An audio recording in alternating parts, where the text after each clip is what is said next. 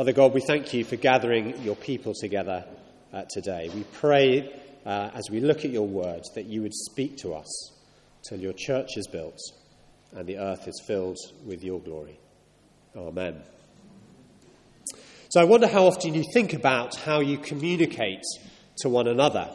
Uh, whenever you go on a communication skills course in the NHS, they love to tell you that it's, it's not really about speaking.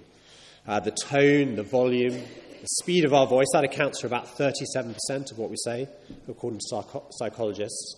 But the largest contributor is our body language at about 55%. But words are still important. They, they count for about 7%. And uh, in a church like this, where perhaps you've come to Britain uh, having learnt another language, perhaps you don't always get uh, what the British mean uh, when they say various things. Someone has uh, written a handy guide to help foreigners understand uh, what we mean when we say certain things. So let's start simply. I beg your pardon. What does that mean? It's got three different meanings in English. It can mean, I didn't hear you. It means, I apologize. Or it means, what you're saying is absolutely making me uh, angry and livid. Asking an Englishman, how, how are you? And he'll invariably say, I'm fine, or I'm well, thank you. If he says not too bad, actually, what he means is I'm probably the happiest I have ever been. Um, if you ask someone how they're enjoying the food and they say it's quite good, what he really means is it's a little bit disappointing. But beware if you ever uh, come across someone who says to, says to you, We're in a bit of a pickle, as this is used to signify a catastrophically bad situation with potentially fatal consequences. And in our passage today, Paul is concerned with our language, our body language, how we speak, how we behave. And why is he concerned? Because the role of the church is to re- reveal God's wisdom to the world. We, the church, you and I, are to communicate God's message to a world that is seemingly not listening. So, we're in the middle of a series uh, looking at Ephesians, and so whether you're here for the first time or whether you've been here every week, perhaps uh, you'll forgive me if we revisit some of the themes we've looked at in Ephesians so far. In chapter 1, we understood uh, uh, what God's uh, future plan is for the world, what his master plan is. It's there in chapter 1, verse 10. His plan is to bring all things in heaven and on earth together under one head, even Christ. Everything is about Jesus. He is the sovereign Lord of all things, and one day he's going to return again and return as the perfect ruler forever. Every knee will bow, every tongue confess that Jesus Christ is Lord. Now, whilst that day will be great for those trusting in Jesus, it will also be a terrible day of division. Because on that day, God's judgment will fall upon those who've rebelled against him. And in chapter 2, Paul was reminding us that the consequence of rejecting God is death. Indeed, Paul reminded his readers that they too were once spiritually dead because they had rejected God as the rule of their lives and had in place put themselves in charge. And in doing so, we set ourselves against God and we become the subject of his wrath, his anger. But wonderfully, because of God's love and mercy, he offers to pardon us if we choose to receive his forgiveness and submit to his Son, Jesus, as Lord and King. And that is the great news of the Bible. And if you haven't heard that news before, do come and speak to myself or Tom or someone else afterwards. Paul has been encouraging the Ephesians to celebrate that they've received God's pardon. Again, in chapter 1, he says, You heard the word of truth, the gospel of your salvation. Having believed, you were marked in, in him with a seal, the promised Holy Spirit, who is a deposit guaranteeing our inheritance until the redemption of those who are God's possession. But Paul doesn't just stop there. Rather than saving a group of individ- individuals, God is joining people together, the church. Beautiful and as, as useful as this building is, it is just a building. It is those following and trusting in Jesus, you and me, that make up the church. And he's not talking about a group of people who would naturally come together. He's talking about those who were once enemies, the Jew and the Gentile. In the summer of 1972, the Olympics were held in Munich, in Germany, and the Palestinian terrorist group Black September took 11 Israeli Olympic team members hostage. The Black September group called for the release of 234 Palestinian prisoners. But after failed negotiations and a rescue attempt, all the hostages were killed, as well as a German police officer. And in response to that attack, Israel ordered a secret operation to track down and kill all of those allegedly involved for the Munich massacre. And that operation went on for about 20 years, and it is uh, said that about 18 people were killed as a consequence. And it's alleged that the family of each individual uh, killed received flowers just before they were killed with a condolences card that read, A reminder we do not forget or forgive. And that was published in uh, newspapers uh, across the Middle East also. Well, that conflict is familiar to us today, uh, it's there in the Bible. And yet God says, I cannot only forgive and forget, but I can join you, the Jew and Gentile, together, as if you were one. And if you need proof of that, you can go to the Middle East today and you'll find Jewish and Palestinian Christians working alongside each other. You can see it too in Northern Ireland. You can see it across the world. And that is a wonderful sign that God's strategy, his master plan, is genuine. He has the power to deliver on his promises. And that brings us to the focus of our passage today uh, as the church, as God's people, because it's central to what God is doing uh, to make this happen. So, in three, uh, chapter 3, verse 10, and it is God's intent that through the church, the manifold wisdom of God should be made known to the rulers and authorities in the heavenly realms. What an extraordinary promise! God has rescued those who were dead and enemies of one another, and used God to rescue them to reveal the wisdom of God to the world around us. And so our body language and our communication is of the utmost importance. So that brings us on to our first point uh, on the sheet. I, th- think I didn't give Kerry uh, the verses. Christ has raised you to life, so live differently. So we're going to look at verses 17 uh, through to 24. It is said that the last recorded words of Queen Elizabeth I as she died were, All my possessions for a moment of time. It's probably fictional, but how many people don't wish for just a bit more time, or the chance to rewind time and make amends for what we did or we did not do? And Paul urges his readers now to live their new life. Indeed, he insists upon it in the Lord in verse 17. He says that you were condemned but you've been pardoned. You were dead, but now you've been raised to life. So get rid of the old life and live the new life you've been given. And he starts by, giving, uh, by describing the lives of the Gentiles. And when he uses the term Gentiles here, he means really those who are unbelieving, those who are not trusting in Jesus. And so that they're in no doubt that their lives are not to be copied, he makes his feelings abundantly clear. He speaks very frankly. So look with me in verse 17. What does he say about them? He says their living, uh, their thinking is futile. Remember, God's plan is for all of creation to be looking forward to the return of Jesus.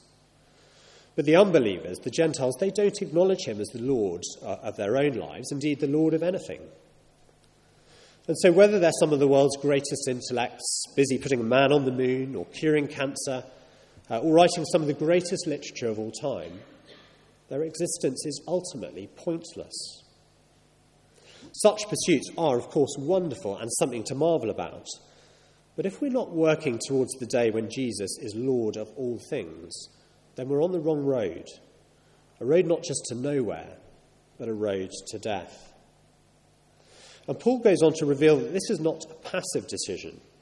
So, will these unbelievers on Judgment Day be able to plead that, well, they didn't really know any better? No, in verse 18, Paul explains the journey towards the current state. They are hard of heart, he says. That is to say, that in some way they've chosen to resist Christ's call to them. And so he goes on, in turn, they've become ignorant of him, darkened in their understanding, and ultimately alienated or separated from God. As children, my brother and I were desperately keen to buy an inflatable uh, dinghy to take on holiday. We used to go to the seaside, and uh, we used to look at all the people in their little boats and their lilos, and we really, really wanted one. Uh, my father, uh, who had some experience of sailing, was not very keen uh, on the idea at all. Um, and it took a lot of persuasion uh, to get him to buy um, a, a, little boat. Uh, and it came with one fairly significant condition attached, and that came in the form of a rather heavy metal anchor. In fact, my recollection is that it was so heavy that if you tried to put it in the boat, you'd actually sink the boat. So someone had the task of dragging the anchor out to wherever you're going to take the boat. It was attached to a little bit of rope, and then you attached the boat to it. But my father knew that whatever, uh, whether it might, even though it might seem idyllic to be messing about in a boat off the, off the shore, and even though he would warn us about the risks of drifting, and even though we might occasionally look back just to see where our parents were, that we'd be having such a good time that before long the tide and the wind uh, could have easily drifted us off uh, far away from the safety of our parents, far away of, uh, from the safety of the, the shore, and into real danger. And so too, Paul says that's true for the unbeliever. It may start with an almost imperceptible hardness of heart, but day by day our ignorance will grow. We won't grasp or see the peril uh, as we drift far away from God, until perhaps we're barely even aware of his existence. And now we're no longer hard of heart, but we're insensitive in verse 19. Or as the ESV puts it, uh, it's a callousness like the calloused hands of the labourer whose task once tore at the flesh, causing pain, alerting him to the damage he was doing. Now the, hard, uh, the hands are hardened. He's insensitive to the pain. So, too, for the unbeliever who's now insensitive to the call of his heavenly Father. Instead, he goes on to say, they chase whatever makes them feel good, sensuality. They seek every kind of impurity. And yet it does not satisfy but it leaves us with a continual lust for more. They're like addicts, unable to help themselves. Uh, Philip Seymour Hoffman uh, was one of the greatest actors of his generation. Uh, for the cultured amongst you, uh, he won the Best Actor for his performance in Capote. Uh, for the more normal amongst you, he was Plutarch Heavensbee in the Hunger Games series. But in 2014, aged 46, he died of a heroin overdose. He'd used heroin in the past, but he'd been clean for 23 years. And at the time, there was a real outpouring and a, confusion about why someone so successful uh, could end up returning to drugs and dying. And The Guardian asked their readers to share their experiences of using heroin. And one contributor, Vanessa, wrote this The longer one takes heroin, the greater one's tolerance becomes. Eventually, the little bags weren't enough to stave off the symptoms of withdrawal. And more and more was required just to get me to work, just to get me to sleep, just to get me through this trauma, just not to feel how miserable I was. And then that little promise you, you made to yourself, never ever a needle, begins to get broken down because your tolerance is now so high. Smoking the stuff just doesn't touch the sides. Welcome to a whole new game of heroin addiction, needle fixation, and vein degradation. Now the game is in a different league. The complications and ramifications are endless, but they all lead to one road an ever increasing addiction. I don't suppose the world is really very surprised when an addict relapses, even after a very long time. I know that some here know something of the terrible pain of battling addiction or watching someone you love to go through that. But I think the world does struggle to understand how a wealthy, successful, educated man at the pinnacle of his profession, adored by many, could relapse in that way. But then to do so would be to understand that the world's idols will never satisfy us, because only God can do that. It certainly comes as no surprise to Paul, and nor should it to us that we all once lived like that. Most of us haven't lived lives that the world would think uh, are really deserving of the description given by Paul. And I don't think that Paul is suggesting that all unbelievers are continually engaged in despicable acts that we shouldn't talk about in polite company. But rather, he's clear that if we don't know God, then the measure of how far we are from God doesn't really matter. Our idols might look respectable. Indeed, most of them were probably good gifts from God meant for our enjoyment. Wealth, status, the pursuit of knowledge, relationships, our families. But if they've become our idols, then we've chosen them over God, and the consequences are grave. For many in the world, they're yet to discover that those things will never satisfy, but not so the Christian. So look at verse 20. You, however, did not come to know Christ that way. Uh, the ESV translator, uh, translator as, but that is not the way you learned Christ. I think Paul here is really shouting to us. He's pulling us up short. You're not to be like that. You were once, but you're no longer like the unbeliever you once were. Why? Well, he goes on to say in verse 20, because you now know Christ. Or as the ESV says, you've learned Christ. You heard of him and were taught in him in accordance with truth, uh, the truth that is in Jesus. Rather than the downward spiral of the unbeliever, the believer is on a new trajectory. We're back in the classroom. We're learning Jesus as we hear his word, as we see his life, as we understand his character he softens our hardened hearts. And so, in turn, instead of ignorance and darkened understanding, we begin to see more clearly. He reveals the foolishness of our deceitful desires, and he gives us a new attitude of mind. And so, as we do so, as we begin to yield to his desire to turn away from our old life and turn to Christ to begin our new life, uh, and this new life demands new clothes. So last year, the Brazilian footballer uh, Neymar moved from Barcelona to Paris Saint Germain for a world record £198 million. By agreeing to move to Paris, he accepted a contract that will only pay him £3,200 an hour. But he is the marquee player that Paris Saint Germain want to increase their global profile. The money they're paying him will be paid for by their shirt sales and enhanced sponsorship deals. The world's media have been gathered at the press conference for his unveiling, and before he goes out, he's presented with the number 10 Paris Saint Germain shirt. It is arguably the most prestigious number on the football team. In Brazil, there is no argument. Uh, it was the shirt worn by Pele, perhaps the greatest footballer in history. Neymar wears the number 10 shirt for Brazil. There's one small hurdle in that the previous owner of the shirt still plays for Paris Saint Germain, but he's agreed to give up the shirt as a symbolic gift. So now Neymar has been given the chance to wear the number 10 shirt for both club and country. So imagine if he pulled out a sort of grotty plastic bag, and from that he produced the smelly, ripped, muddy Barcelona shirt that he played his last game in. Pulls it over his head and says, Right, I'm ready to go. Let's go uh, and uh, face the media. Well, how ridiculous would that be? Even if he wanted to do it, he wouldn't be allowed to do it. It would be pointless for both him and the club. You see, it's wonderful and essential to have the Lord Jesus as our Saviour. That is the starting point. He has recreated us, He's given us a new spiritual life for our dead bodies. But Christ must also be the Lord of our lives. He is to be everything for us. Our new life deserves, no, it demands new clothes. Just as the team kit is an external sign to his teammates and supporters of his contractual allegiance to the club, so too our lives, our clothing, is a sign to the world and to each other as to whom we belong. Furthermore, the old self is corrupted by its deceitful desires. To continue wearing it would be dangerous to our spiritual health. My father in law was a chemist once, and uh, in the laboratory, they'd often use very concentrated sulfuric acid uh, to dry substances. They'd pass them through the, the sulfuric acid, and that would dry them. And one day, one of his colleagues managed to get something slightly confused, such that there was back pressure in the system, and he was sprayed with this very concentrated sulfuric acid. And as it started to penetrate the clothes, his skin started to burn.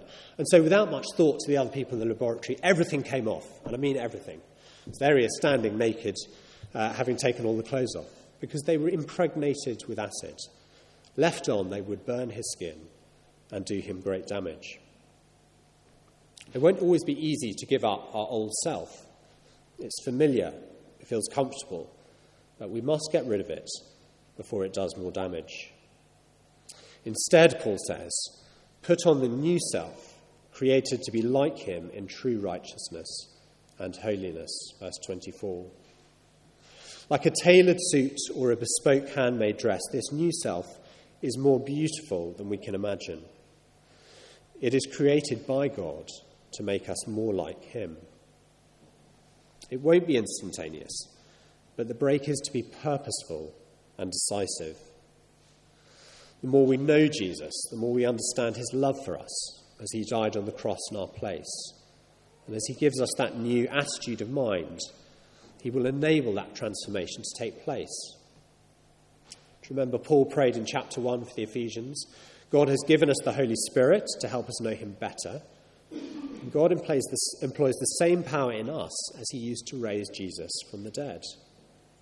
We can and should have absolute confidence to ask God to help us to live in a way that is completely at odds with how we used to live and the world around us. It won't be easy. It will be a continual challenge. But if God can raise us from the dead, then let's not limit the power to change us radically that will be evident not just to ourselves, but to the world. Christ has loved, has loved us, so let us live differently. So, more briefly, on to uh, the second half uh, of our passage, verses 25 to 32. Christ loves us, so let us love one another. If the first half of our passage focused on helping us understand why we are to live differently uh, to the unbelievers around us, um, and how that it's possible, uh, then the second half is rooted in the practical consequences of living as our new selves. Read in isolation, uh, the, the commands here can appear a little bit like a well meaning set of aspirations to try and attain.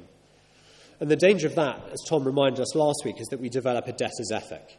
God has rescued me, and I must try and uh, pay him back. So let's not miss the, the, uh, the therefore in verse 25 that connects this section to what we just read. Because you've put off the old self and put on the new self, the likeness of God, therefore do these things. And what follows are six pairs of commands. Each has a negative, a positive, and then followed by an explanation of the benefit. Furthermore, what's common to all of these commands is that they're all concerned with the unity of God's people, the church. They ask us to deny our own desires and instead act for the good of those around us, the church. Paul is returning to that theme that our personal salvation is just the beginning of the story. Whilst we've been joined to Christ individually, we've also been joined to one another, becoming the church. And as it is this church which is the means by which God is going to reach the uh, world, then we must ensure it's healthy and mature. As a neurologist, I like to remind my colleagues that all other organs in the body exist primarily to support the brain. Uh, as scientists are concerned, that is seemingly where our identity is housed. And indeed, in most countries, uh, if your brain is not functioning, you can be pronounced legally dead, even whilst your heart is beating uh, and you're on a ventilator uh, to assist your breathing. But of course, without the heart and the lungs and a healthy body, the brain is unable to perform as it should. If the heart stops beating, I might have maybe up to 10 seconds before I lose consciousness. And if it doesn't start again, then I've got three to five minutes before I start undergoing permanent brain damage. Well, you might say, look, the heart's very important. We know that if the heart's not working, bad things happen. But think about little old sodium in my bloodstream. If the levels drop by about 15%, I'll become confused. I'll become disorientated, and by about 20%, uh, I'll start having seizures and I'll die. I could go on, but the point is the brain may be of vital importance, but it won't work effectively without a healthy body. Likewise, the church will be most effective when its constituent parts, you and I, are healthy, when we're at peace with one another, encouraging and building one another up. So, how do we care for the church? Well, I'm not going to suggest that we look at all of these commands in detail, but do let me encourage you to do that personally um, and as you meet in your small groups uh, over the course of the next couple of weeks. But let's just pick a couple to look, uh, look at in more detail. Um, let's look at verse 26. In your anger, do not sin. Do not let the sun go down while you're still angry, and do not give the devil a foothold. At first glance, that perhaps seems a little unexpected.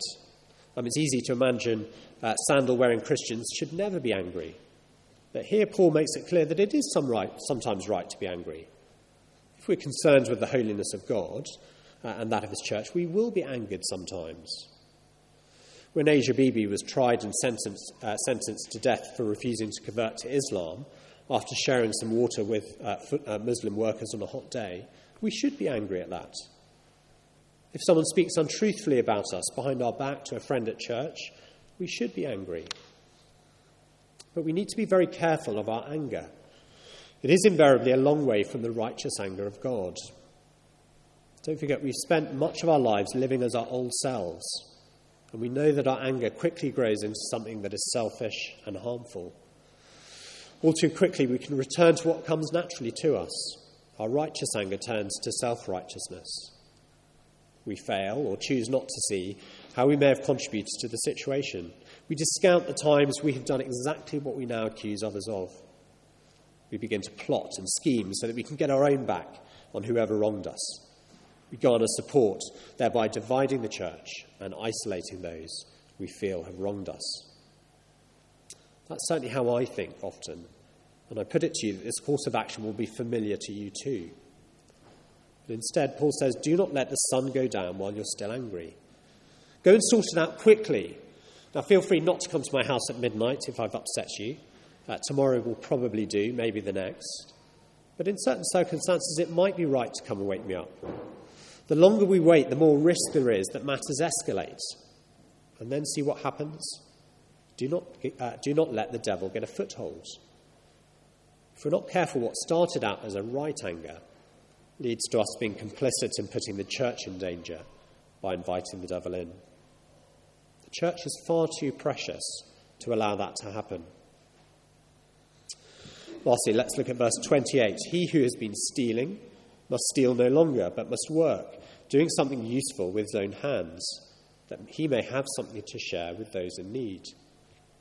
Now, I don't suppose many of us are actively stealing, although there may be some for whom that was a part of their old lives. But there are the areas we like to call the grey areas. You know, the ones that are not really grey, but we apply a degree of flexibility, uh, where we choose to be creative or willful, uh, willfully ignorant in our tax returns or our expenses forms. Perhaps we, we may steal time for our employer by not using the time as we should. But more likely, if you're like me, then the issue is really your sharing. As a committed member of the church, am I really generous with all that God has given me? Or am I happy to allow others to provide for the church and other gospel causes whilst I enjoy the benefits? Or how do I use my time at church to serve?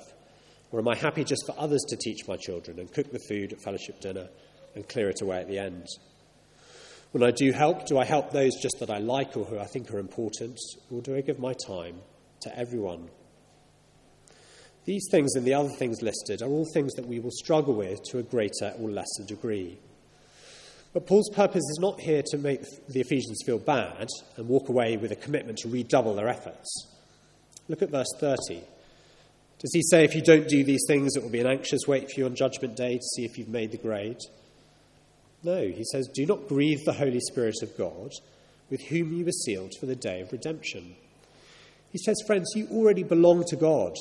The King's seal, his authentic mark, is on you. the debt has been paid, you've been pardoned. On Judgment Day, Jesus is coming to redeem you. And so, as you're certain of your salvation, don't try to, uh, hard to achieve what Christ has already done for you. Rather, live the life you were called to so that you don't grieve the Holy Spirit who dwells inside you. He sees all our thoughts and desires, and He's there when we fall short of the standards we're aiming for. These things grieve Him. He's distressed, He's saddened by them. Just as often, the pain we feel when we do something wrong is less about what we've actually done and more to do with the way in which we disappoint and wound those we love. Perhaps that's a reality we could be more conscious of. But rather than being a big brother figure in the background, taking note of everything that we do, writing a list of uh, all the things that we've, uh, we should have done better, the Holy Spirit dwells in us so that He can shape us, so that we will know the Lord Jesus better. But most importantly, Paul says our primary motivation for behaving differently is this. Look at verse 32. Be kind and compassionate to one another, forgiving each other, just as in Christ God forgave you. I started by saying that Paul's description of the unbelievers might sound rather offensive. And that's true, but nothing like as offensive as, we, uh, uh, as it was to God who created us. We were all once like unbelievers, living our futile lives ignoring God. And yet, precisely when we were doing that, God Himself left heaven to die on a cross so that we may be pardoned. And graciously, graciously, He has called us back to Him. He's made us part of His family so that together we too can see many more of our friends, our families, even our enemies turn back to Him. So if you know this, why would you want to go back to death? Paul says. You had nothing, but in Christ you have everything. So make every effort to know Christ, imitate Him, put on the new self that He's prepared for you, and love Him, and love one another like He loved us. We read Acts 4 earlier, and I'm not sure there can be many more challenging passages in the Bible. It is a wonderful picture of the church God wants us to be. Do you remember? They were one in heart and mind. They cared for each other's needs, and with great power, the apostles continued to testify to the resurrection of the Lord Jesus. And one of the reasons I find it particularly wonderful and at the same time challenging is that it was a real church. It wasn't an imaginary exemplar for us to imagine could never be attained, but it was real people, people like you and me. Those that were once futile unbelievers, now wearing the new self. So, what would it be? What would the effect of a church like that be in our local community? What would be, what would be the effect of its members that, as they went about their day to day lives? Wouldn't it be wonderful if St. John's and every church was like that? So, as we chat afterwards, as we meet week by week, as we attend the vision evening uh, this Wednesday, let us help one another to be transformed into the individuals and church God has created us to be. Not through our efforts, but rather as we submit our lives to the Lord Jesus. So he's not just our Saviour, but our Lord. Let's bow our heads. Father God, we thank you for your rescue. Father, we thank you that you want to know us, you want to draw us near, and to unite us as your people. Father, we thank you that you have great plans for us, your church. Father, we pray that in your strength we may change what we were into what you want us to be uh, for your glory. We ask this in your name. Amen.